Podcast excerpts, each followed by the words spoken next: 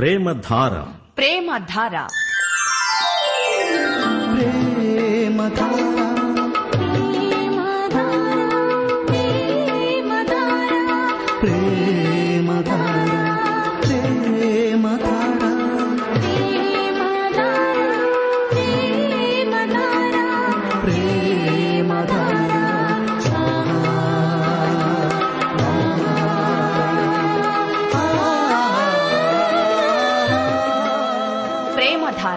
ప్రేమధార. Bible అధ్యయన పాఠశాల. శ్రోతలకు స్వాగతం.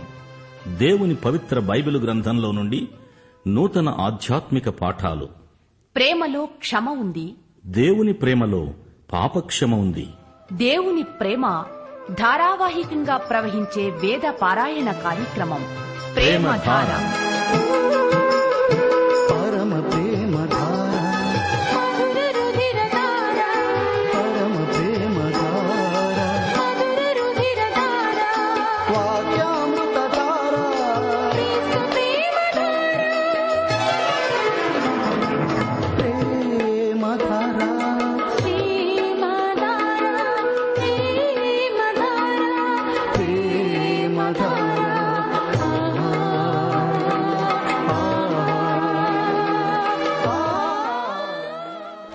శ్రోతలు బాగున్నారా ఇంటిలిపాది క్షేమంగా ఉన్నారా?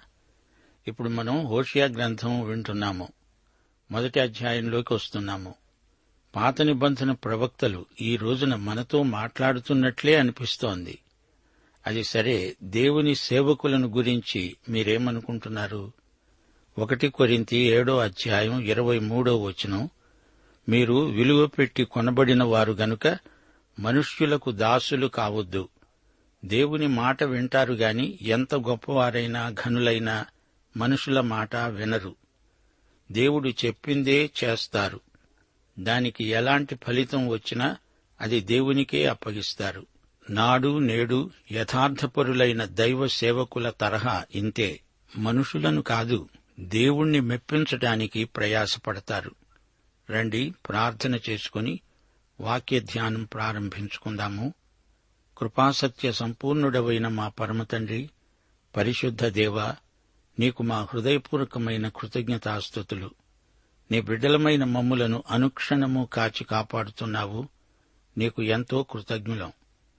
పరలోక విషయములో ఆత్మ సంబంధమైన ప్రతి ఆశీర్వాదము క్రీస్తునందు ధారాళముగా దయచేశావు. నీకు ఎంతో కృతజ్ఞులమై ఉన్నాము. మా జీవితాలలోని ప్రతి సంఘటన మా మేలుకే సమకూడి జరిగేటట్లు చేస్తున్నావు. క్రీస్తునందు మహిమలో మా ప్రతి అవసరము తీరుస్తున్నావు. నీకెంతో కృతజ్ఞులం. దేవా మా చింత యావత్తూ నీ మీద వేస్తున్నాము. ఎందుకనగా నీవు మమ్ములను గురించే చింతిస్తున్నావు. ప్రియ తండ్రి మా శ్రోతలను వారి కుటుంబాలను వారికి నీవు అనుగ్రహించిన పిల్లలను దీవించండి. చదువుకుంటున్న పిల్లల భవిష్యత్తును తీర్చిదిద్దండి. యువతీ యువకులు శోధనలను ఎదుర్కొని జయించగల ఆత్మబలము కృపాబలము అనుగ్రహించండి. మా దేశ ప్రభుత్వమును పరిపాలకులను న్యాయాధిపతులను అధికారులను ఆశీర్వదించండి. సంఘ బిడ్డలను సంఘ నాయకులను దీవించి బలపరచండి. రోగులను బలహీనులను ముట్టి బాగు చేయండి. చెరసాలల్లో తమ నేరాలకు శిక్ష అనుభవించే ముద్దాయిలకు మారు మనస్సు కలిగేటట్లు వారిలో పరివర్తన కలగాలని వారికి సువార్తను ప్రకటించే వారిని వాడుకొనుమని వేడుకుంటున్నాము. నేటి వాక్యాశీర్వాదములు మాకందరికీ దయచేయమని సైతానీయ ప్రతిఘటనలను లయపరచుమని యేసుక్రీస్తు వారి దివ్యనామమున ప్రార్థిస్తున్నాము తండ్రి. ఆమెన్. ప్రియ శ్రోతలు హోషియా గ్రంథం మొదటి అధ్యాయం మొదటి వచనం నుండి జాగ్రత్తగా వినండి. ఉజ్జియా యోతాము ఆహాజు హిజికియా అనే యూదారాజుల దినాలలో యహోయాషు కుమారుడైన ఎరోబాము అనే ఇస్రాయేలు రాజు దినాలలో బెయేరి కుమారుడైన హోషయాకు ప్రత్యక్షమైన యహోవా వాక్కు. ఈ గ్రంథం ఎంతో గొప్పది ఈ ప్రవక్త కూడా గొప్పవాడే. గ్రంథాలు చిన్నవైనంత మాత్రాన ప్రవక్తలు చిన్నవారు అనుకోకండి. ఆ మాటకొస్తే ఏలియా గాని బాప్తిస్మకుడైన యోహాను గాని ఏ గ్రంథము రాయలేదే? అయినా వారిద్దరూ గొప్ప ప్రవక్తలే. యోహాను యేసుకు ఆగమన దూత అంటే అతడు మామూలు మనిషి కాడు. గ్రంథాలు రాసిన ప్రవక్తలందరూ ఇస్రాయేలు రాజ్యం చీలిపోయిన కాలం నాటివారు రాజులు తప్పుదారిలో పడ్డప్పుడు దేవుడు ప్రవక్తలను లేపాడు. ప్రవక్తలు తమ జాతిని ఉద్దేశించి మాట్లాడారు. ఇర్మియాకు ముందే హోషియా సేవ చేశాడు. యషయా మీకా ఇతనికి సమకాలికులు. ఉత్తర రాజ్యంలో ఆమోసు హోషియాకు సహసేవకుడు. హోషియా ఆమోసు ఉత్తరాదిలో సేవ చేస్తున్నప్పుడు యషయా మీకా దక్షిణాదిలో సేవ చేశారు. హోషియా అనేక విషయాలలో ఇర్మియా లాంటివాడు. దక్షిణ రాజ్యం చెరలోకి పోకమునుపు ఇర్మియా చివరి ప్రవక్త. అయితే అంతకు ముందే నూరు సంవత్సరాల క్రితమే హోషియా ఉత్తర రాజ్యంలో సేవ చేశాడు. ఇర్మియాలాగా హోషియా కూడా రాబోయే చరణు గురించి ప్రవచించాడు. ఈ ఇద్దరు ప్రవక్తలకు హృదయం బద్దలయ్యేటంత శోకం దాపురించింది. ఇర్మియా ఎక్కువగా ప్రవచనాలను బహిరంగంగా ప్రబోధించాడు. హోషియా అనుభవాలు అతని స్వంత కుటుంబానికి సంబంధించినవి. ఇర్మియా తన జాతిని గురించి ఎక్కువగా మాట్లాడాడు. ఇర్మియా తన జాతిని ఎంతో ప్రేమించాడు. జాతీయ విపత్తును గురించి మాట్లాడినప్పుడు అతని గుండెలు పగిలిపోయాయి. హోషియాది మరీ అంత శుతిమెత్తని హృదయం కాదు. అయితే అతని కుటుంబం విచ్ఛిన్నమైపోయిందే అని గుండెలు అవిసిపోయేలా ఏడ్చాడు. తన స్వంత భార్య తనకు ద్రోహం తలపెట్టింది. ఆమె ఒక వేశ్య అయింది. అతడు ఆమెనెంతో ప్రేమించాడు. అందుకే ఆమె లేచిపోయినప్పుడెల్లా బతిమలాడి తిరిగి తెచ్చుకున్నాడు ఆమె లేచిపోవడం ఇతడు తెచ్చుకోవడం ఇలా ప్రతిసారీ జరుగుతూ వచ్చింది. ఈ అనుభవాన్ని దృష్టాంతంగా తీసుకుని ప్రవక్త ఇస్రాయేలు జాతిని ఉద్దేశించి ప్రవచిస్తున్నాడు ప్రకటిస్తున్నాడు కన్నీరు కారుస్తున్నాడు. అంటున్నాడు మీ గురించి దేవుడు ఎంత బాధపడుతున్నాడో చూడండి. నా భార్య గోమెరును గురించి నేనెంత బాధకు గురి అవుతున్నానో చూచి ఈ దృష్టాంతాన్ని బట్టి గ్రహించండి. నా ఇంటిలోని బాధ నా గుండెలను పిండేస్తున్నది.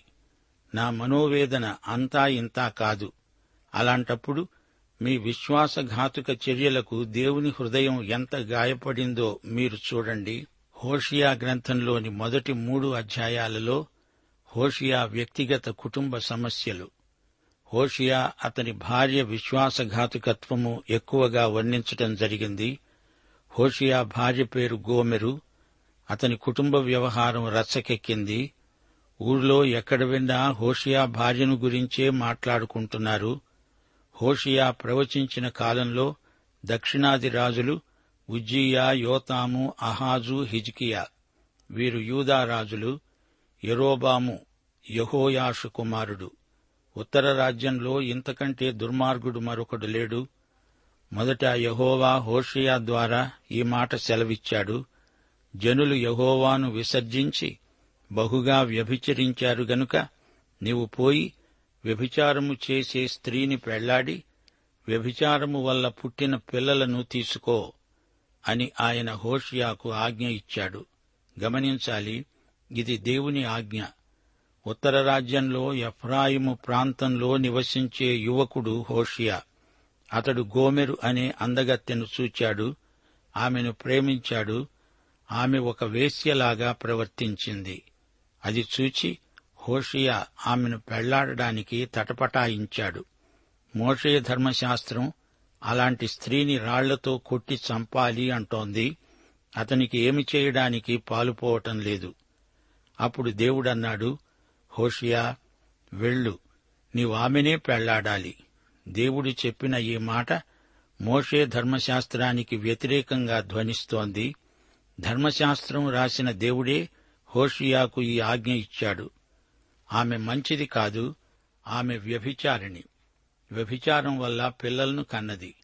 అయినా నీవు ఆమెనే పెళ్ళాడాలి ఆమె పుట్టిన కుటుంబం మంచిది కాదు. దేవుడు హోషియా అనుభవాన్నే ఇస్రాయేలుకు ఒక సందేశంగా వాడుకోబోతున్నాడు. గోమెరు యొక్క భౌతిక వ్యభిచారాన్ని ఇస్రాయేలు యొక్క ఆధ్యాత్మిక వ్యభిచారానికి పోలుస్తున్నాడు దేవుడు. ఈ సందేశం విశ్వాసులకు కూడా వర్తిస్తుంది. నిజమైన దేవుణ్ణి ఎరిగి ఉండి కూడా లోకస్నేహం చేస్తే అది ఆధ్యాత్మిక వ్యభిచారమే. భర్తను విడిచి ఇతరులతో అక్రమ సంబంధం పెట్టుకున్న స్త్రీని పోలినవాడే దేవుణ్ణి విడిచిపెట్టి లోకంతో కలిసిపోయిన వ్యక్తి. కాబట్టి అతడు పోయి దిబ్లయిము కుమార్తె అయిన గోమెరును పెళ్ళి చేసుకున్నాడు. ఆమె గర్భవతి అయి అతనికి ఒక కుమారుణ్ణి కనగా యహోవా అతనితో ఈలాగు సెలవిచ్చాడు. ఇతనికి యజ్రయేలు అని పేరు పెట్టు యజ్రయేలులో యహువు ఇంటివారు కలుగ చేసుకొనిన రక్తదోషమును బట్టి ఇంక కొంతకాలమునకు నేను వారిని శిక్షిస్తాను. ఇస్రాయేలు వారికి రాజ్యము ఉండకుండా తీసివేస్తాను. ఆ దినమున నేను యజ్రయేలు లోయలో ఇస్రాయేలు వారి విల్లును విరుస్తాను. గోమెరుతో వివాహమే కాదు ఆమె కన్న పిల్లలు కూడా ఇస్రాయేలు జాతికి ఉపమాన రూపకమైన సందేశమయ్యారు. మీకు జ్ఞాపకముందా? యషయా పిల్లలు కూడా ఇదే విధంగా ఇస్రాయేలు జాతికి సందేశ రూపకమైన గుర్తులయ్యారు. హోషియా కుమారుని పేరు యజ్రయేలు. ఈ పేరుకు అర్థం దేవుడు వెదజల్లుతాడు. ఎజ్రయేలు రక్తానికి నేను ప్రతీకారం చేస్తాను అంటున్నాడు దేవుడు. ఎజ్రయేలు అనేది అసలు ఒక పట్టణం పేరు అదే ఎస్ట్రెలోన్ అనే లోయలో ఉన్నది. ఈ పట్టణానికి దీర్ఘ చరిత్ర ఉంది అక్కడ రక్తం చెందించబడింది. అక్కడే అంతిమ యుద్ధం జరుగుతుంది. హర్మగద్దోను యుద్ధ రంగస్థలం అదే. ఉత్తరాది రాజ్యం చెదరగొట్టబడుతుంది. పిమ్మట ఆమె మరల గర్భవతి అయి కుమార్తెను కనగా యహోవా అతనికి సెలవిచ్చినదేమనగా దీనికి లోరు హామా అనగా జాలినొందనిది అని పేరు పెట్టు. ఇక మీదట నేను ఇస్రాయేలు వారిని క్షమించను వారి ఎడల జాలిపడను ఆ పిల్ల పేరు లోరు హామా అనగా ఆమె ఎన్నడూ తండ్రి జాలి నెరుగనిది. లోరు హామా అనాథ శిశువేమీ కాదు గాని తన తండ్రి ఎవరో ఆ పిల్లకు తెలియదు. ఇది హోషియా కుటుంబానికి అపఖ్యాతి. ఉత్తర రాజ్యమైన ఇస్రాయేలు విగ్రహారాధనమయమైపోయింది. దేవుడు ఆ జాతిని ఉద్దేశించి అంటున్నాడు నీకు నా జాలి తెలియదు. నేను నీ తండ్రిని కాను. మానవుడు మరీ భ్రష్టుడై నైతికంగా దిగజారిపోయి దేవుని కృపకు దూరమైపోతున్నాడు. దేవుని కృపను కనికరాన్ని ఎడతెగక నిర్లక్ష్యం చేస్తూ పోతే కృప అందుబాటులో ఉన్నా దాన్ని మనిషి అందుకోలేడు.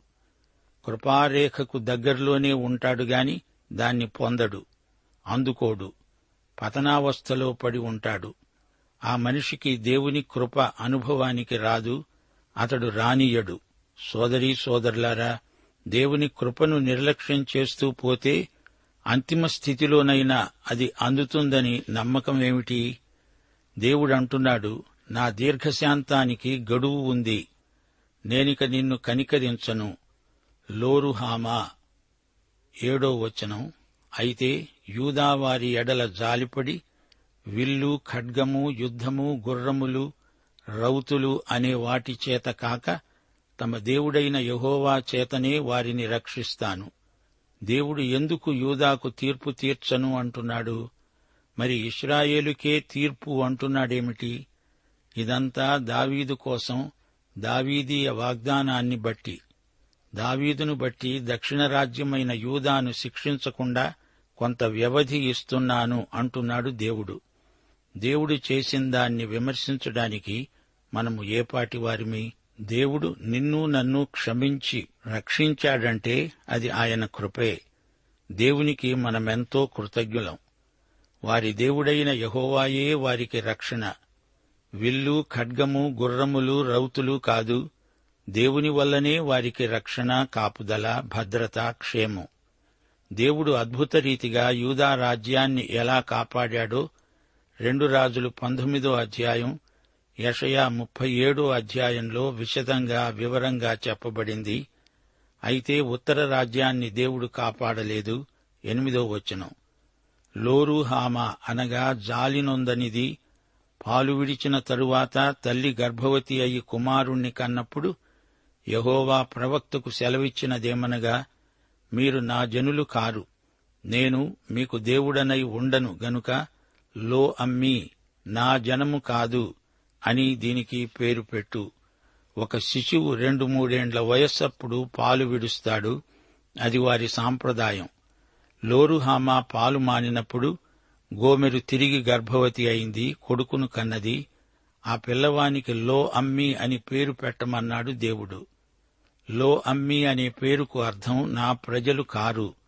అనగా ఈ పుట్టిన బిడ్డ నా బిడ్డ కాదు అని తండ్రి చెప్తున్నాడు. దేవుడు ఇస్రాయేలు జాతిని ఉద్దేశించి అన్నాడు మీరు నా ప్రజలు కారు నేను మీ దేవుణ్ణి కాను పోండి. వారిని దేవుడు ఈ విధంగా గద్దించాడు. వారి విశ్వాసహీనతకు వారిని కఠినంగా వాగ్దండంతో శిక్షిస్తున్నాడు. అంతేకాని వారిని పూర్తిగా విడిచిపెట్టాడని కాదు. పదో వచనం ఇస్రాయేలీయుల జనసంఖ్య అమితమై లెక్కలేని సముద్రపు ఇసుకంత విస్తారమవుతుంది. ఏ స్థలమందు మీరు నా జనులు కారన్న మాట జనులు వారితో చెబుతారో ఆ స్థలముననే మీరు జీవము గల దేవుని కుమారులై ఉన్నారని వారితో చెబుతారు. విన్నారా శ్రోతలు ఎన్ని శ్రమలు హింసలు వచ్చినా యూద వ్యతిరేక వైఖరి ఎంత ప్రబలినా ఆ జాతి నిర్మూలము కాలేదు అభివృద్ధి పథంలోనే ఉంది. దేవుడు వారికి చేసిన వాగ్దానం రద్దు కాదు. దేవుని ప్రవచనం ప్రకారం సముద్ర తీరమందలి ఇసుక రేణువుల వలె వారు వృద్ధి చెందుతారు. నా బిడ్డలు మీరు కారు అన్న చోటనే వారు సజీవ దేవుని బిడ్డలు అనే సాక్ష్యం వెల్లడి అవుతుంది. ఇది నిజం. దేవుడు ఇస్రాయేలు జాతిని విడువలేదు ఎడబాయలేదు. గొప్ప జాతీయ ఉజ్జీవం ఉప్పెనలాగా వచ్చి వారందరూ దేవుని తట్టు తిరుగుతారు. పదకొండవ వచనం. యూదావారు ఇస్రాయేలు వారు ఏకముగా కూడుకొని తమ పైన ఒకణ్ణే ప్రధానిని నియమించుకొని తామున్న దేశములో నుండి బయలుదేరుతారు. ఆ యజ్రయేలు దినము మహాప్రభావము గల దినముగా ఉంటుంది. చూచారా? యూదా ఇస్రాయేలు అనగా ఉత్తరాది దక్షిణాది రాజ్యాలు మళ్ళీ ఒకటవుతాయి. జాతీయ సమైక్యత ప్రవర్తిల్లుతుంది. వారందరికీ ఒకే ప్రధాని నియమించబడడం గొప్ప విశేషం. హోషియా ప్రవచనములోని ఈ ఏకైక ప్రధాని ఎవరో కాదు మెస్సియా యేసుక్రీస్తు. అది ఎజ్రయేలు మహాదినం శుభదినం గొప్ప రోజు. ఇది గొప్ప ప్రవచనం. శ్రోతలు హోషియా గ్రంథంలోని మొదటి అధ్యాయంలోని విశేషాలు ఎంతో ఆసక్తిదాయకమైనవి. హోషియా అనే పేరుకు అర్థం రక్షణ విడుదల లేక విమోచన. దేవుడు ఆజ్ఞాపించి హోషియా ఒక వేశ్యను పెళ్ళాడాలని ఆదేశించాడు. గోమెరును అతడు పెళ్ళాడిన తరువాత ఆమె అతనికి పిల్లలను కన్నది. దేవుడు ముగ్గురు పిల్లలకు ఎంతో అర్థవంతమైన పేర్లే పెట్టాడు. ఆ పేర్లలో చరిత్ర ఉంది ప్రవచనముంది ఎజ్రయేలు అంటే దేవుడు విత్తుతాడు వెదజల్లుతాడు అని అర్థం. యహు చిందించిన రక్తానికి ప్రతీకారం. యహూ వంశం మీదికి దేవుని తీర్పు వచ్చింది. ఎజ్రయేలు అనే పేరులో జాతీయ పునరుద్ధరణ ప్రవచనం ఇమిడి ఉంది. లోరుహామ గోమెరు కన్న కూతురు. ఇస్రాయేలు దుష్ప్రవర్తనను బట్టి దేవుడు వారిపై జాలి తలచడు. లో అమ్మి కొడుకు. దేవుడు వారిని అసహ్యించుకున్నాడు. ఆయన బిడ్డలు కానట్లు బ్రతుకుతున్నారు. లో అమ్మి మీరిలా ఉంటే నా బిడ్డలు మీరు కారు అని దేవుడు అంటున్నట్లు ఈ పేరు ధ్వనించింది. తాత్కాలికంగా దేవుడు వారిని దూరంగా ఉంచి లో అమ్మి అన్నాడు. రోమా పత్రిక పదకొండో అధ్యాయం ఒకటి నుండి ఐదో వచనం వరకు. దేవుడు తన ప్రజలను విసర్జించాడా? అట్లనరాదు. తాను ముందెరిగిన ప్రజలను దేవుడు విసర్జించలేదు. కృప యొక్క ఏర్పాటు చొప్పున శేషము మిగిలి ఉన్నది. దేవుడు తనకు సాక్ష్యము మిగిలి ఉండేటట్లే చేశాడు. ఇస్రాయేలుకు లో అమ్మి కాలం తీర్పు కోసం నియమించబడింది. యూదా ఇస్రాయేలు తిరిగి ఏకమైనప్పుడు లో అమ్మి కాలం ముగిసింది. దేవుడు వారిని చేర్చుకున్నాడు. ఇది ఉత్తరాది పది గోత్రాల లో అమ్మి కాలం. ఇస్రాయేలు జాతికి భవిష్యత్తులో గొప్ప ఉజ్జీవం రాబోతోంది. జాతీయ పునరుద్ధరణ ప్రవచించబడింది. ఇజ్రాయేలు మహాదినం అంటే ఆర్మగెద్దోను మహాసంగ్రామం. శత్రు సంహార దినమది. రోమాపత్రిక తొమ్మిదో అధ్యాయం ఇరవై మూడు నుండి ఇరవై ఆరో వచనం వరకు ఇస్రాయేలు జాతీయ పునరుద్ధరణ ప్రస్తావించబడింది. కరుణాపాత్ర ఘటములను ఆయన ముందుగా సిద్ధపరిచాడు. యూదులలో నుండి మాత్రము కాక అన్యజనములలో నుండి ఆయన పిలిచిన ఎడల తన మహిమైశ్వర్యము కనపరచాలని ఉన్నాడు. నా ప్రజలు కాని వారికి నా ప్రజలని ప్రియురాలు కాని దానికి ప్రియురాలని పేరు పెడతాను. జరిగేది ఏమనగా మీరు నా ప్రజలు కారని ఏ చోట వారితో చెప్పబడిందో ఆ చోటనే జీవము గల దేవుని కుమారులని వారికి పేరు పెట్టబడుతుంది అని హోషయలో ఆయన చెబుతున్నాడు. ప్రియ శ్రోతలు వింటున్నారా? ఇస్రాయేలు ప్రవర్తన దేవుని హృదయాన్ని ఎంతో గాయపరిచింది. ఇస్రాయేలు జాతి దేవుణ్ణి మరచిపోయింది. ఉపమాన భాషలో దేవుడన్నాడు. అది నగలు పెట్టుకొని సింగారించుకొని బయలుదేవతకు ధూపం వేసి వెటకాండ్రను వెంటాడింది. దాని నేను శిక్షిస్తాను. హోషియా గ్రంథం ఒక ప్రేమగాథతో మొదలైంది. ప్రవక్తకు ఎంతో బాధ కలిగించిన విషాదగాథ. ఆమె చెడిపోతున్న కొద్దీ ఆమెను ఇంకా ప్రేమించాడు హోషియా. ఆమెకు అన్నీ ఇచ్చాడు. తన ప్రేమ తన ఇల్లు తన పేరు ఆమెకు ఇచ్చివేశాడు. ఆమె అతనికేమిచ్చింది? బాధ వేదన అవమానం. అతడు ఎంతో ప్రాధేయపడ్డాడు బతిమలాడాడు మందలించాడు ఏడ్చాడు. అతడామెను విడువలేదు. ఆమె అతణ్ణి విడిచి పారిపోతూ వచ్చింది. ఇలాంటి అనుభవాలు హోషియాకు కలగనివ్వటంలో దేవుని ఉద్దేశ్యమేమిటి? ఇంతకంటే గొప్ప ప్రేమగాథకు ఇది దృష్టాంతం. దేవుడు తన ప్రజలైన ఇస్రాయేలును ఎంతో ప్రేమించాడు. ఇక్కడి ఉపమానాన్ని గుర్తించండి. ఇస్రాయేలు నాకు భార్య వంటిది కాని నా పట్ల అసభ్యంగా ప్రవర్తిస్తున్నది. ఆధ్యాత్మిక వ్యభిచారం సాగిస్తున్నది. హోషియా వైవాహిక అనుభవం ఆధ్యాత్మీకరించబడింది. అదే హోషియా సందేశం. ఇస్రాయేలు ప్రజలను దేవుడు ఎంతో ప్రేమించినా వారు ఆయనకెంతో ఆశాభంగం కలిగించారు. ఈ గ్రంథంలో దేవుని ప్రజల ఆధ్యాత్మిక వ్యభిచారం తొమ్మిదో అధ్యాయం వరకు ప్రతి అధ్యాయంలో పేర్కొనబడింది. దేవుడు వారి యజమాని వారి భర్త కర్త. తనను తానే వారికి ప్రేమపూర్వకంగా ఇచ్చివేసుకునే దేవుడు. ఈ గ్రంథంలో దేవుడు ఇస్రాయేలు జాతిని ఎఫ్రాయిము అని సంబోధిస్తాడు. రెండవ యరోబాము పరిపాలనలో జాతి వృద్ధి చెందింది. ఆ తరువాత ఇరవై సంవత్సరాలలో ఆరుగురు రాజ్యమేలారు. అందులో నలుగురివి హత్యా రాజకీయాలు. అషూరియులు ఇస్రాయేలును చెరగొనిపోవడం హోషియా స్వయంగా చూచాడు. పాఠం ఇంతటితో సమాప్తం. ప్రభు అయిన యేసుక్రీస్తు వారి దివ్య కృప తండ్రి అయిన దేవుని పరమ ప్రేమ పరిశుద్ధాత్మ యొక్క అన్యోన్య సహవాసము సమాధానము మనకందరికీ సదాకాలము తోడై ఉండునుగాక. ఆమెన్.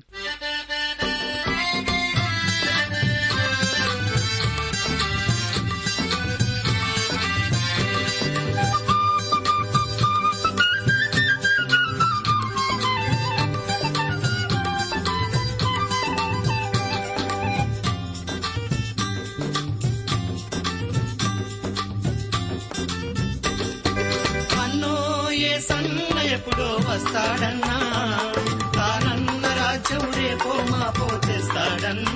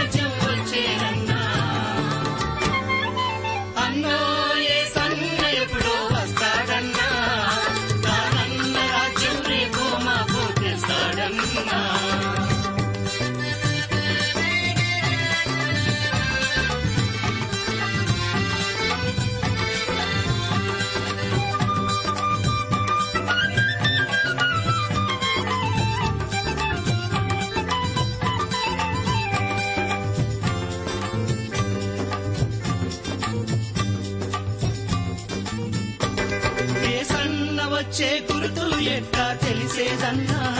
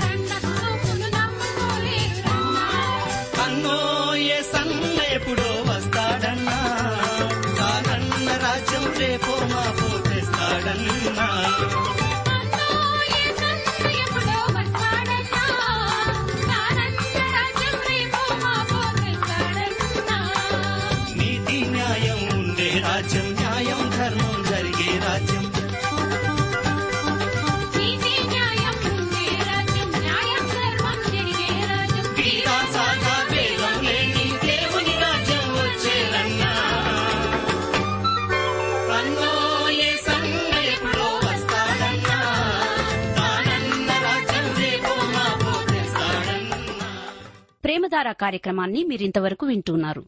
హోషియా గ్రంథ ధ్యానాల ద్వారా మీరు పొందిన మేలులు ఆశీర్వాదాలు తప్పక మాతో పంచుకొనండి. మీరు వింటున్న హోషియా గ్రంథ వర్తమానాల సారాంశాన్ని గొప్ప ప్రేమ అనే చిన్న పుస్తక రూపంలో సిద్ధం చేస్తున్నాం. ఎంత ఘోర పాపినైనా ప్రభు ఎలా క్షమిస్తాడో విషదపరిచే ఈ ప్రేమ పుస్తకాన్ని ఉచితంగా పొందగోరేవారు ఈ రోజే మాకు వ్రాసి లేదా ఫోన్ చేసి మీ పేరు నమోదు చేయించుకోవచ్చు. మీరు ఫోన్ చేసినప్పుడు లేదా ఉత్తరం రాసినప్పుడు మీ పూర్తి చిరునామా తెలియపరచగలరు.